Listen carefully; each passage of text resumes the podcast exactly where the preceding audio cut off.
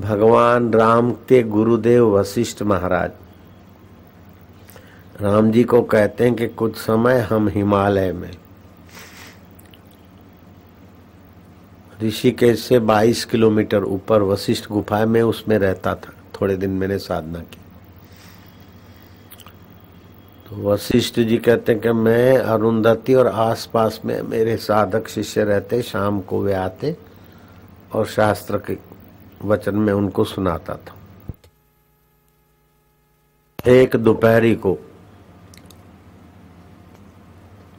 छाया में हम बैठे थे, अरुंधति से कुछ ज्ञान ध्यान की चर्चा हो रही थी। इतने में देखा कि आकाश में प्रकाश, पुंज एकाएक। गौर से देखा कि क्या है कि देखा कि भगवान चंद्रशेखर उमा देवी के साथ पधार। रहे मनी मन हमने उनका स्वागत किया। फिर तैयारी की, वे आए ऊँचे आसन पर बैठे। अर्घ्य, पाद आदि चरण धोए। फिर पंचामृत आदि अर्घ्य प्रसाद के लिए दिया। शिव जी ने कहा, कहो मुनि शार्दुल तुम्हारी तपस्या तो ठीक चल रही है ना? यहाँ कुबेर के यक्ष गंधर्व तुमको विघ्न तो नहीं डालते? तमाल आदि वृक्ष तुम्हें फल फूल तो देते हैं ना? गंगा जी तुम्हें शीतल जल तो देती है ना? वरुण के अनुचर अथवा कुबेर के अनुचर आपको विघ्न तो नहीं डालते? मैंने कहा, हे चंद्रशेखर भगवान, त्रंबकेश्वर एक बार भी जो शिव कह देता है, ओम नमः शिवाय अथवा शिव तो उसका अशिव बाधित हो जाता है। अकल्याण उसका रुक जाता है। हे कल्याण स्वरूप देव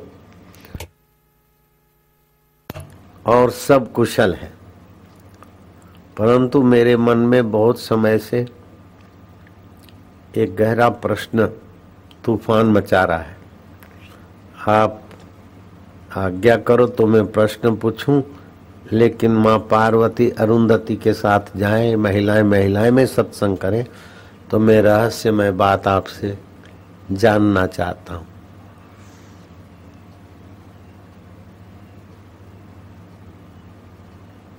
तो इंद्रिय वश में गणेश की एक बराबरी कोई नहीं। और साधना में, तपस्या में सती की बराबरी कोई नहीं। शिव जी कहे उसके पहले ही, अरुंधति और सती। अपना महिला उचित सत्संग के लिए वहाँ चली गई, अलग। तब शिव जी कहते हैं ये वशिष्ठ जी कहते हैं कि, राम जी, मैंने शिव जी से पूछा कि कौन सा ऐसा देव है जो सर्व सुलभ हो? और उस देव की उपासना करने वाले के मनोरथ फले। वास्तविक सर्वोपरि देव कौन है? वास्तविक शाश्वत देव कौन है? ये प्रश्न मेरे मन में। और हे भगवान, चंद्रशेखर, आप ही उसका उत्तर देने में समर्थ हो। हे राम जी, मैंने ये प्रश्न रखा तो शिव जी खूब प्रसन्न हुए। मुनि शार्दुल, तुमने मानव जगत के साधकों का परम मंगल का मार्ग पूछा है। देवता लोक का विग्रह नहीं होता, आकृति नहीं होती। मंत्र से देव का भाव और देवत्व उत्पन्न होता है। देवता भी वास्तविक में देव नहीं है। गंधर्व भी वास्तविक में देव नहीं है, यक्ष भी वास्तविक में देव नहीं है। किन्नर भी वास्तव में देव नहीं है। इंद्र भी वास्तव में देव नहीं है। हे मुनि श्रेष्ठ, ब्रह्मा जी भी वास्तव में देव नहीं है। विष्णु भी नहीं और मैं भी नहीं। वह, शिव जी को हज़ार प्रणाम। क्या सत्य प्रियता है। मैं भी नहीं हूँ।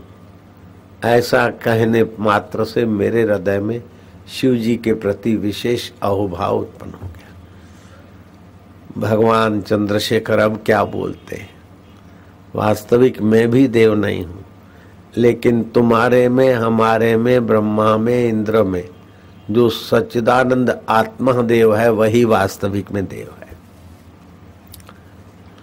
मंदिर का देव तो शुरुआत के साधकों की उपासना के लिए ऋषियों ने संतों ने शुरू किया। और देवताओं की उपासना भी उस आत्मदेव के बिना नहीं जानी जाती। तो सदा साथ में रहे और सहज सुलभ। वो आत्मदेव ही सर्वोपरि देव है। हे वशिष्ठ मुनि, तेरा निमिष मतलब तेरा सेकंड। उस आत्मदेव में शांत रहे तो गौदान का फल होता है। एक सौ निमेश उस आत्मदेव में विश्रांति पाए तो अश्वमेघ यज्ञ का फल होता है।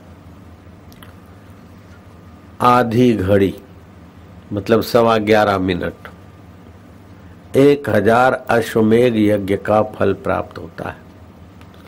जिन संतों के दर्शन करने से, वचन सुनने से, संसारियों के पाप ताप मिटते मनोरथ फलते हैं। वे संत भी उस आत्मदेव में विश्रांति पाते तभी लोगों का मंगल करने का सामर्थ्य उनके द्वारा काम करता है। एक घड़ी उस आत्मदेव में जो शांति पाता है, उसे राजसु यज्ञ करने का फल होता है। और मध्यान्ह काल तक उस आत्म परमात्मा देव में जो शांत होता है उसको एक लाख राजसु यज्ञ करने का फल होता है। और दिन भर जो उस आत्मदेव में टिक जाता है, उसे परम धाम में वास, परम पद में वास मिल जाता है। ये बात मैं योग वशिष्ठ निर्वाण प्रकरण सर्ग अड़तीस, श्लोक इकतीस से पैंतीस के आधार पर आपको सुनाया चुका हूँ। वशिष्ठ जी कहते हैं कि राम जी, फिर शिव जी कहते हैं कि जो उस आत्मदेव की उपासना गुरु के द्वारा नहीं समझ पाते, नहीं कर पाते, उन आम आदमियों के लिए शिव का बाण, शिवलिंग शिव मूर्ति आदि की कल्पना की है ऋषियों ने। जो दस माइल, दस कोस नहीं चल सकता, दो कोस नहीं चल सकता, उसके लिए दो फलांग भी चलना तो चलना ही है, यात्रा है। इसलिए जो उसको आत्मदेव का परम देव का ज्ञान और सत्संग नहीं है, उसके लिए शिवलिंग आदि की कल्पना है। क्योंकि उसमें मंत्र है और मंत्र फिर अपने भाव को साकार करता